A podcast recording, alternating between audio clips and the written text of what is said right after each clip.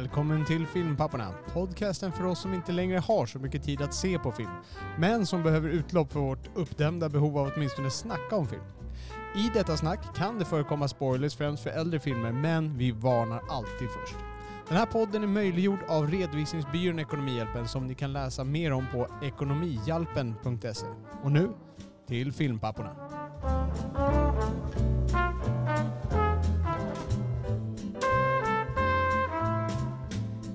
Vi kör för guld! Nu släpper vi äntligen fram det där uppdämda behovet. Vad var det? Uppdämda behovet. Ja. Låt oss släppa ut. Och vi kommer att släppa ut det i form av de bästa animerade filmerna nu. Enligt dig och mig. Yes. Helt korrekt. Vi har inte gjort en objektiv bedömning. Den är långt ifrån objektiv. Ja. Om man på något sätt skulle försöka, om du fick uppgift att hitta ett verktyg för att objektivt bedöma kvaliteten i en film, vad skulle du gå på? Inte generellt, nu snackar vi alla filmer, inte bara tecknade utan generellt. Nej, generellt. Vad skulle du börja titta på liksom? Ja, men allting blir ju smak förr eller senare. Jag menar, jag kan ju tycka att Citizen Kane är skitsnyggt fotad, det kanske inte du tycker. Jag vet inte egentligen. Alltså, jag vet inte. Då får man nästan göra någon slags statistikinsamling. Bara, de här tycker 98 av 100 personer är en bra film. Hur väl den tilltalar folk, det blir ju typ, det kan man ju nästan dra likhetstecken mellan med box office. Ja. Med vissa undantag. Ja. Jag vet inte hur man gör det objektivt. Nej. Jag tror att det hade det funnits sätt att bedöma objektivt så hade det nog kommit upp i det här laget. Yes. Ja, men nu ska vi ta våra oobjektiva bedömningar här. Vi har haft våra treor. Vad var våra treor, Oliver? Jag hade Robin Hood och du hade... Du hade Lejonkungen. Lejonkungen, helt rätt.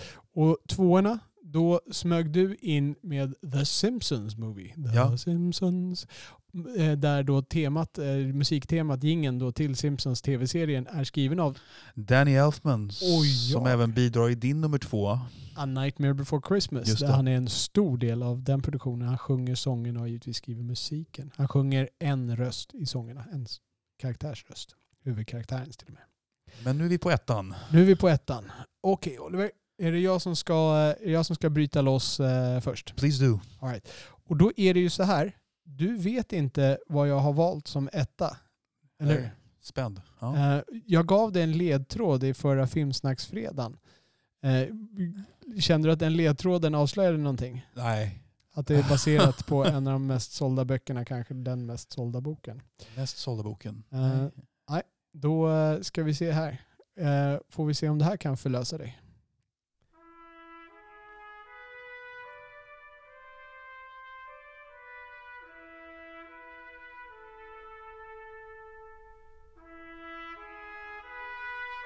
Jag skulle typ gissa Born on the 4th of July när jag hör det här. Nej. Men alltså, ja. Vi får se lite vad den går över till här. Jag tror att endast de som är fans av den här filmen har plockat den vid det här laget.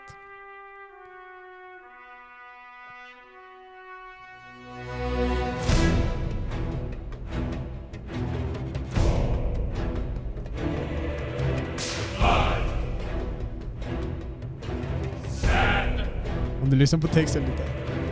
Var han på ro eller? Nej. Bra gissning. Det är liknande. Lera, lyft, sand, dra, vatten och höj upp. Strå. Är det något sånt? Är det något bibliskt där? Helt korrekt. Det är det. Vad låter det som att de är, de som sjunger? Är de i Israel någonstans eller? Nej, men de vill nog dit. Okay. Och om man vill dit, vart är man då? Är det någon Moses-sartat där eller? Det är Moses. Det är det, okej. Okay. Och vad heter filmen då? Moses. Nej. Jag har ingen aning.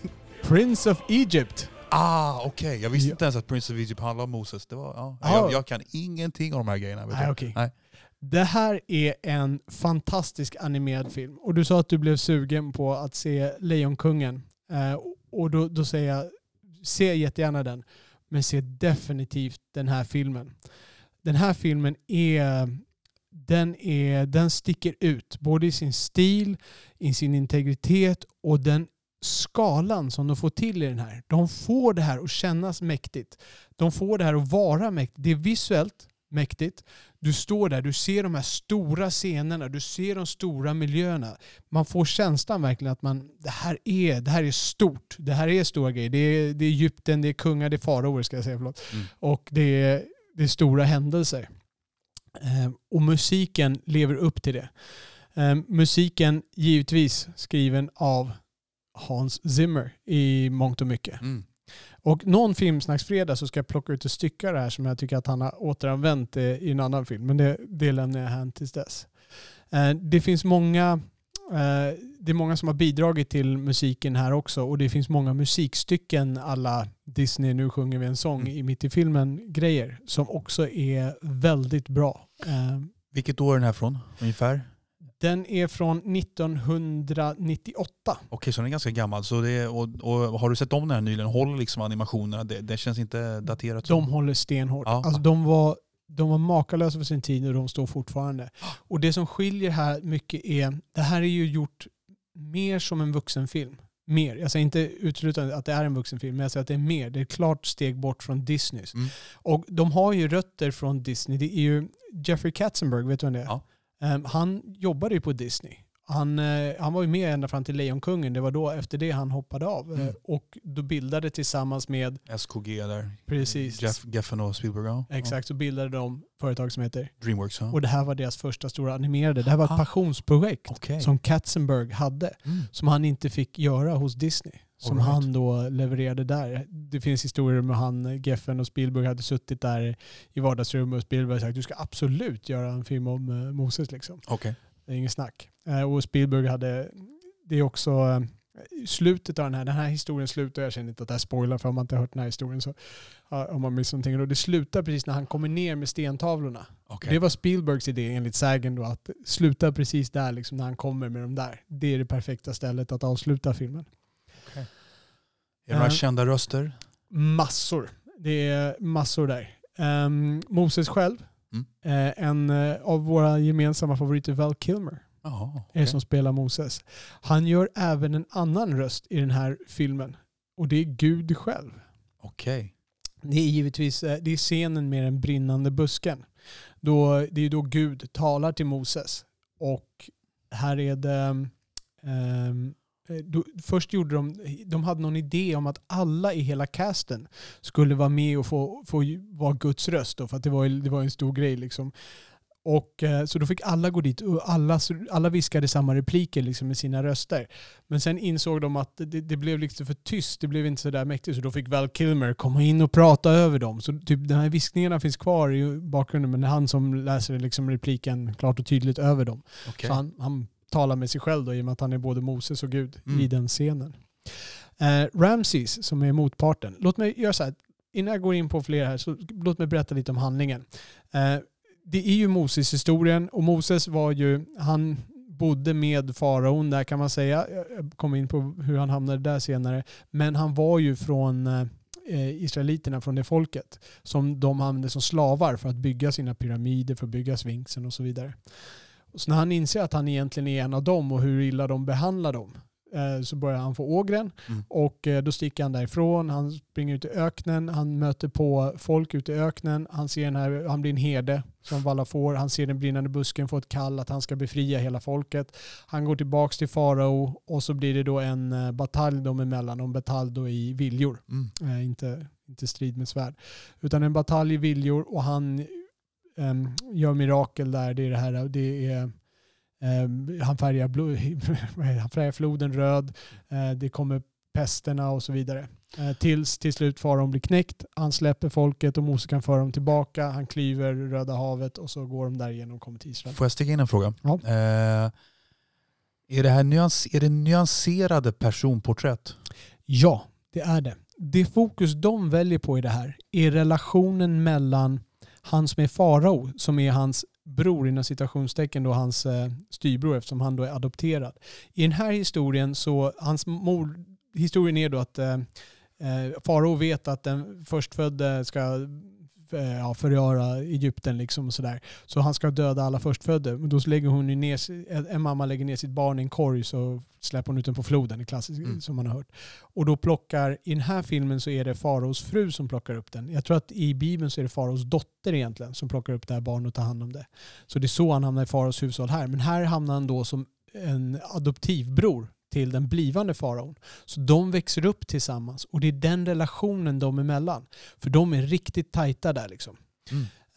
Och sen då när han inser att han är adopterad, när han inser att han dessutom är en av slavfolket, liksom av slavarna, han är en av deras folkslag. Då blir han tvungen att fly och sen när han kommer tillbaks, då kommer han ju tillbaks då som Moses som på uppdrag av Gud. Mm. Och då är det fortfarande hans bror som sitter där som han har en relation och en kärlek till. Som han nu ska på något sätt slåss viljemässigt mot. Och den relationen finns där. Och det är nyanserat. Och det är ju en av den delarna som gör det lite mer till en vuxenfilm. Och hur de tecknar det. Det är de här små ansiktsuttrycken. Jag tror inte du kan hitta någon animerad film som lägger ner så mycket ansträngning på att faktiskt fånga ansiktsuttryck. Du vet, man kan säga att skådespelare, de behöver inte ha repliker när de kan spela genom ansiktet. Här gör de det genom att teckna så pass bra. Och det är inte bara det här, du vet, där uppenbara när jag är arg så sänker ögonbrynen, utan det är nyanserat där också.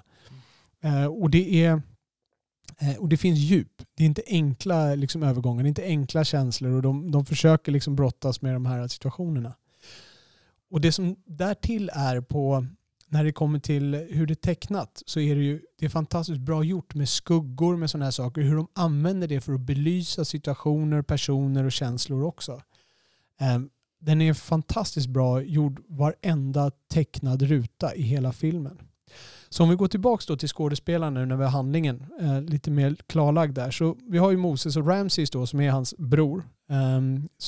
Inom situationstecken, är Ralph Fiennes. Okay. Som dessutom sjunger sina egna stycken. Val Kilmer sjunger inte, utan då är Amy Bryant, tror jag han heter, som går in och sjunger när det är Moses som sjunger då. Men Ralph Fiennes sjunger. Michelle Pfeiffer spelar Zippora, som är Moses fru. Jag vet inte om man behöver sätta det inom situationstecken då, från öknen där. Sen har vi Moses syster och bror, Miriam och Aaron, som är Sandra Bullock och Jeff Goldblum. Okay. Och Jeff Goldblum hade jag lite... Han låter för mycket Jeff Goldblum. Han tog mig lite ur filmen. Men när jag såg den här ursprungligen på bio 97. Men det funkar absolut. Du har Danny Glover som är Jethro, som är ledaren för det här folket ute i öknen och har ett bra musikstycke. Det är inte Danny Glover som sjunger själv. Michelle Pfeiffer sjunger sina egna stycken. Zippora, frugan, sjunger mot systern Miriam i den här låten som Mariah Carey och Whitney Houston sjöng There Can Be Miracles. De sjunger den där. Och då är det Michelle Pfeiffer som sjunger sitt egna. Sandra Bullock har en standing. Hur sjunger hon? Hon sjöng även på riktigt i The Fabulous Baker Boys. Michelle Pfeiffer. En av dina favoriter. Gjorde det riktigt bra, tyckte jag. Alltså inte fantastiskt, men bra. Ja, absolut. Och hon, det är bra här också. Precis som du säger, inte fantastiskt, men bra. Sen har du Patrick Stewart, spelar den äldre faraon, fadern då. Helen Mirren är moden. Sen har du Steve Martin och Martin Short. Okej, du har varenda känd skådis med. Känns det som. Ja, precis. Ja. Det börjar tappa av efter de här. Men Steve Martin och Martin Short, de är... de religiösa rådgivarna till Ramses. Då, comic relief då. Ja, de är the comic relief. Och här, vilka var tilltänkta att spela den här rollen? Cheech and Chong som jag nämnde om i Lejonkungen där. Men det blev Steve Martin och Martin Short och de gör bra, de sjunger sina egna nummer också. Sen har du James Avery. Säger det namnet dig någonting? Nej. Det är pappan i Fresh Prince. Jaha, den här stora imposanta mannen. Precis. Okay. Ja. Han är ganska mysig. Han är röst. Ofra Haza, säger det dig någonting? Nej. Det är Moses riktiga mamma. Ofra Haza, det är hon som hon sjöng Melodifestivalen. Hon är sångerska då. Från Israel. Och när Carola sjöng hon sjöng Främling och kom trea. Aha. Då kom Ofra Haza tvåa. Aha. Och de fick något band där då. Okay. På den tiden. Ja. Och hon har en bra röst. Men det här är regisserat av Katzenberg? Nej, det är inte regisserat av Katzenberg. Jag måste faktiskt ta och slå upp vem som har regisserat det här, för det har jag inte kollat upp här. Nej, det är regisserat av Brenda Chapman, en kvinnlig regissör där. som har gjort den filmen. Som sagt, jag känner inte igen henne från någonting annat. Och det är inte riktigt... Det känns... Alltså filmen är absolut genialisk. Hon ska ha all credit sådär. Men det... Jag tror det här ser jag som en lagarbete. Det är så många som drar i det här stracket. Och jag ser ingen som sticker ut jättemycket mer än andra. Nej. Men det är verkligen en fantastisk film. Visuellt, musikaliskt, hela biten. Jag skulle precis säga, jag ser ju en röd tråd i dina tre filmer och det är att det är väldigt musikbundet. Ja, det är det. Och jag menar, animerade filmer är ju ofta ganska musiktunga. Ja. Och sen kanske det skulle kunna vara Toy Story och sånt där, men där har jag inte lika mycket. Där är ju inte musiken på något sätt lika integral som den är i de här tre filmerna som jag har valt. Så ja, det är verkligen en röd tråd genom de filmerna. Det finns ju några skillnader mot Bibeln i den här filmen som man, om man tittar till andra saker de har gjort. Men de har följt den ganska ordentligt. Jag vet att Katzenberg, innan han gick ut och talade med hundratals olika, jag tror främst judiska religiösa scholars, vad säger man på svenska? Ja. Och rådgjorde med dem hur de skulle kunna göra det här på ett bra och på ett värdigt sätt. Och sen bjöd de in de här till en screening där de fick se då hur det blev det där. Och han fick genomgående beröm för att han hade tagit till sig de här råden och tipsen. Okay. De grejer som avvikit, de har tagit sig lite artistiska friheter. Till exempel, det är ju Moses, han i filmen så... genom en olycka eller i affekt liksom, så råkar inom citationstecken döda en slavdrivare, tack. Medan i Bibeln så mördar han honom. Det är liksom det är klart. Okay. Hollywoodifierade lite där. Ja, exakt. Så de mjukar till det lite där. Och sen är det sådana här saker som att Aaron, hans bror, i filmen så tvivlar han lite grann på Moses först, men sen kom han till skott. Men på riktigt så var han med på tåget från början. Och det var till och med Aaron som gjorde några mirakler. Jag tror att när han sätter staven i floden och så blir det blod liksom. Det tror jag var Aaron egentligen, i filmen är det Moses. Okay. Så vissa sån där små artistiska friheter, men ändå så är den väldigt trogen historien. Mm. Men de lyckas få den här vinkeln väldigt skickligt på relationerna bröderna emellan. Mm. Och att det blir liksom kärnan i den här historien. Mm. Hur han måste liksom, på Guds uppdrag med sin egen integritet då, gå mot sin bror som han egentligen älskar. Ja, det finns makalösa musiknummer i de här. Både musikaliska med Steve Martin och både sån här liksom när han klyver Röda havet, bombastiskt. Jag satt och såg den här filmen hemma hos min bror som har en riktigt bra så här ljudanläggning. Jag satt husvakt åt honom och så hade jag en dambesök kan vi säga. Det var inget särskilt med det. Hon hade somnat i mitt knä. Mm. Så att jag kunde inte riktigt röra mig. Och så kom jag till den här scenen. Du vet, vi har dragit på volymen. Och du vet, det dånar när han kliver den här sjön. Och min bror har en hel del. Han har samling så här fina spritflaskor, alkohol, vin och grejer. Ja. Och det bara stod och dallrade och skakade uppe på hyllan. Du vet. Jag bara tänkte att det ska ramla ner. Jag kan inte nå den där utan att liksom fösa bort henne. Mm. Jag kommer bara komma ihåg den här situationen. Det är en mastig scen, det är mastig musik. Allt, de lyckas få den här skalan. Det är nog det jag måste liksom sammanfattar det hela med som bäst. Skalan de lyckas få den här, hur episkt de får det här att kännas, hur stort de får det här att kännas. Det här är en film du måste se på en ordentlig skärm och med bra ljud. Det gäller för alla dina tre filmer? Ja, lite grann. Men den här ännu mer än de andra. Mm. Så det var Prinsen av Egypten. Det är den bästa animerade filmen enligt min mening. Och då går vi över till den raka motsatsen till den här filmen, får man nästan säga. Det här är en film som du kan se på en sketen tv. Det är liksom tecknat. Det är ganska lågbudget tecknat, i alla fall om man jämför med det här. Den här filmen kom något år innan, 97. Ja.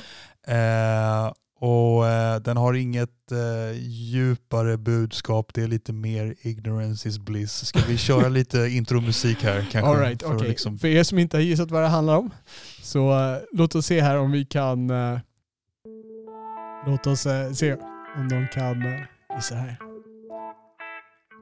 Mm.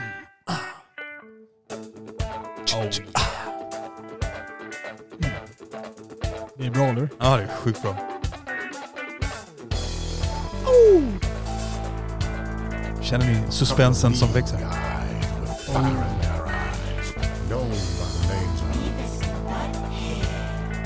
hörde ni det. Yep. Det här är då intro av Isaac Hayes.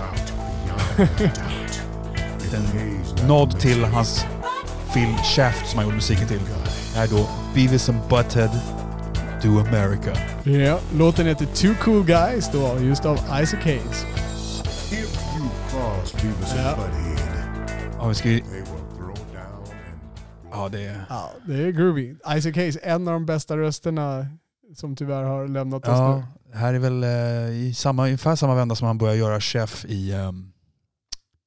South Park. South Park, ja. Ja. Okej, det är samma vända. Tror ungefär samma vända, kanske lite innan. Ja. Han gjorde mycket med glimten i ögat på slutet. Ja, absolut. Ja, Beavis and Butt-Head Do America från 1997. Det är då Mike Judge. Ja. Det här är en tv-serie från början. Mike Judge som är skaparen av... Precis. Skaparen av Beavis and Butt-Head. Han har skrivit och regisserat den här. Och det här är ju en tv-serie på MTV som gick i några år innan filmen kom. Extremt lågbudget tv-serie. Fruktansvärt lågbudget. Och var inte typ 80% av alla avsnitt bara att de tittar på musikvideor och så Ja, ska vi återskapa en från serien kanske? Absolut. Ja. These guys are living on the edge. Yeah, on the edge of Westcliff. Ja, vi är inte några geniuses på det här, men det var en liten nod till dem i alla fall. Alltså Butt-Head är ju enklare att göra. Ja, jag vet. Jag fick styla lite mer här kanske. Ja, det här var ju du och jag som 16-17-åringar kan man säga. Ja. Gick vi och såg den här tillsammans? Nej, det gjorde vi inte. Ah, okay. Jag gjorde ett uppsamlingshit och såg den på video några år efter att den gick på bio. Aha. Tyvärr. Okay. Tyvärr. Ja. Jag missade detta geni. Ja. Så berätta, den här bästa animerade filmen genom tiderna enligt Oliver Grassman. Ja, får jag bara säga en liten grej? Apropå det här med att det var lågbudget på MTV. Jag har läst att Mike Judge hade ett jädra slavkontrakt för MTV. Och den här filmen köpte han sin frihet med i princip. Han sa nu är jag free from the shackles. Aha. Så då gjorde han en bra film. Sen har han gjort andra grejer. Jag tycker, han har mycket annat roligt också, men det här är liksom för mig det här den bästa Mike Judge ändå. Ja. För han gjorde ju vanliga spelfilmer sen. Ja, han gjorde Office Space som har blivit en kultrulle. Ja. Han gjorde Idiocracy som är en kultrulle av lite lägre rang. Ja, så att, flera andra filmer. Men det här är ju då det är ju liksom en väldigt rolig film. Kortfattat, de här serien Beavis and Butt-Head, ni som inte vet det. Beavis and Butt-Head, det gick ut på att Beavis and Butt-Head, i serien så hade det var lite roliga episoder där de kunde jobba på McDonald's och så ollade de hamburgarna och lite sådana dumheter. Men liksom the centerpiece var ofta att de satt på en soffa och tittade på dåliga videos som de kommenterade, så som vi återskapade det nu här kan man säga. Och det är då upptakten till filmen. De sitter och deras tv blir stulen. Och då får de ge sig ut tvärs över USA för att hitta den här tvn och blir entangled i en jäkla conspiracy. Jag tänkte kanske inte utveckla handlingen så mycket mer än så. Det finns ju de letar ju efter tv-apparater där och då kommer de in på en hotell där de hittar en tv-apparat. Så är det, och så ligger det ju en kille på en säng där inne och tror att de är contractor som ska... som har kommit dit för att få ett kontrakt. Okay. Och han säger liksom, okay guys, I know here. You're gonna do my wife, right? Just det, just det. Yeah. I'm gonna give you 10,000 if you do my wife. Han menar ju mördat sin fru. De har ju do your wife. You wanna do your wife? Och det är Bruce Willis. Ja, det är Bruce Willis som gör den rösten. Och the wife är? Det vet jag faktiskt inte. Vem är det? Demi Moore. Ja, det borde man ju kanske listat ut. Så det är de två kända rösterna som gästar där också. Så finns det en karaktärsskådespelerska som heter Cloris Leachman som var med i The Last Picture Show. Jag tror att hon fick en Oscar för den rollen. En biroll. Det är hon, den här tanten som sitter på flygplanet bredvid Beavis and Butt-Head. Yeah. Oh, you're lactose intolerant? Yeah, I poop a lot. Det är hon som säger, I'm gonna do some sluts. Ja, det säger han också. Och hon bara, oh, such two well-behaved men. Fattar ingenting av vilka sunkiga snubbar där. Yeah. You do sluts as well? Oh, you're bad. Någonting i den stilen. Ja, nej men... och jag funderade lite, man bör väl ha sett serien, lite grann innan. Man kanske inte ska vara ett Beavis and Butt-Head-fan för att uppskatta den här filmen. Jag tror inte riktigt man går från så här noll intresse av Beavis and Butt-Head till att se långfilmer och plötsligt tycka att det är kul. Eller vad tror du? Nej, jag kan nog tänka mig att man måste ha deras jargong i bakgrunden. Hela upptakten till det hela bygger på att de är så bundna vid sin tv. Ja. Och sen att den försvinner liksom, att de kommer loss från den där soffan och kommer ut och allt det här händer. Men jag hade väldigt mycket nostalgiskt skimmer över Beavis and Butt-Head i bagagen när jag väl såg filmen. Jag minns att jag bodde i en studentkorridor med en samling grabbar och vi var ganska olika varandra, men vi lyckades finna varandra genom att sitta och titta på Beavis and Butt-Head och satt alla bara jag var förvånad över hur mycket handling det ändå fanns i filmen. Ja. För att man skulle ju bara kunna dammat över bara en röd tråd som man bara hängde alla skämt på. Men det är en handling som invecklas mer och mer liksom i ganska många lager. Absolut. För att vara en sån här typ av film. Och det finns väl två scener jag tycker vi ska lyfta fram här. Den ena är ju då där Beavis and Butt-Head potentiellt träffar sina fäder. Ah, just det. Och papporna är, de har samma röstläge, de har samma utseende och så minns jag att det som troligtvis då är Buttheads pappa, han har då varit roadie åt Mötley Crüe och han säger vad fan är han säger? Och så säger han så här and when we stopped in that town with Mötley Crüe I scored with a check. Liksom så här, det är typ den enda gången han fått ligga för man känns att och då blev Butt-Head till.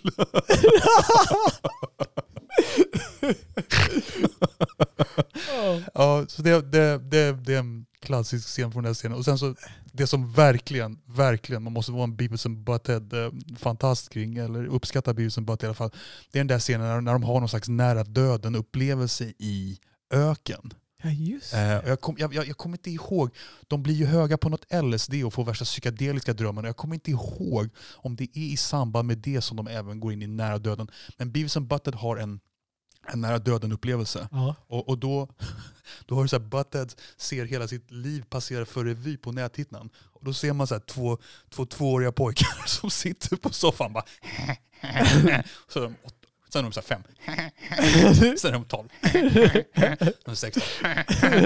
Och så fortsätter det där. Och Butt-Head bara, wow, I've had a great life. När du såg den här, låg du bred där och skrattade? Ja, jag skrattade mycket faktiskt. Det gjorde jag. Jag vet inte, jag skrattar väldigt mycket när jag tänker tillbaka på det. Jag ska inte se om det, jag ska inte spoilera det här i efterhand. Det goda minnet. Ja. Men Mike Judge gjorde ju ett nytt försök sen. Han gjorde ju typ en säsong med Beavis and Butt-Head sen igen 2011. Ja, just det. Jag såg aldrig något av det, men då ska de ha kommenterat liksom docksåpor och sånt där också. Ja, just det, för det var ju till MTV, spelade ingen musik. Nej, det är precis. Ja. Precis. Jag vet inte om det var på MTV han gjorde det. Jag tror det var någon annan kanal till. Ah, okay. Ja. Men det här är den bästa animerade filmen enligt Oliver. Det är inte ett objektivt val, utan det är med hjärta. Man ser ju från att haft epitetet av liksom deppfilmskillen här. Så både när man ser till skräckfilmer och när man ser här nu på animerade filmer så är det är komiken och lättheten som har verkligen slagit igenom. Det var Brain Dead, Evil Dead 2 uppe på skräckfilms-topplistan. Ja. Och nu här har du haft Simpsons och Beavis and Butt-Head. Ja, det är en bra poäng. Ja. Ja, som är verkligen rå komik. Alla tecknade filmer har väl komiska inslag. Ja, absolut. Ja. Det är en bra poäng faktiskt. Har du något mer att säga om Beavis and Butt-Head? Nej, jag kommer ihåg jag såg den. Jag kommer inte ihåg vem som drog med mig. Om det inte var du så vet jag inte vem som drog med mig. Jag var ingen så här stor Beavis and Butt-Head-fan. Men jag kommer ihåg att jag blev positivt överraskad. Den var bättre än vad jag trodde. Ja, helt klart. Absolut. Och garva en del. Och det känns som att han fick göra lite grejer som han kanske var begränsad till i serien där. Ja. Med sitt skrala-kontrakt. Men det kanske man förstår också att han inte vill lägga kreativitet där om han nu satt i slagkontrakt. Och Mike Judge. Precis. Jag kommer ihåg den bästa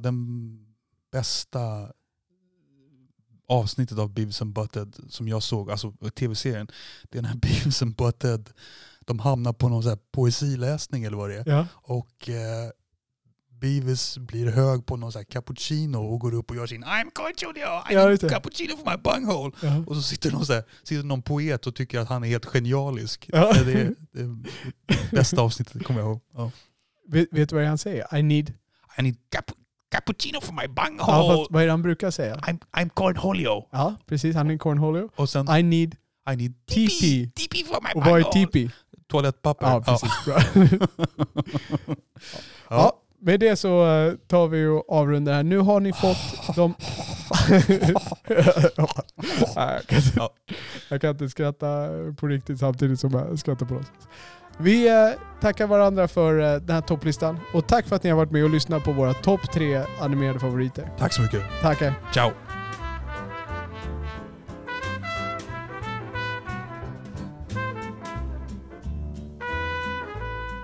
Ni har lyssnat på Filmpapporna som släpps onsdagar, fredagar och söndagar. Man kan ladda ner vår podd i alla vanliga poddappar. Ni hittar också våra avsnitt med fulla avsnittsanteckningar, länkar och klipp vi talat om på vår hemsida filmpapporna.se. Det är där ni lämnar kommentarer till varje avsnitt med era åsikter, beröm, förbättringstips, korrigeringar eller egna anekdoter. Ni kan också följa oss på Twitter @filmpapporna. Med det tackar vi redovisningsbyrån Ekonomihjälpen som möjliggjort denna podd och framförallt tackar vi er som lyssnat. På återhörande.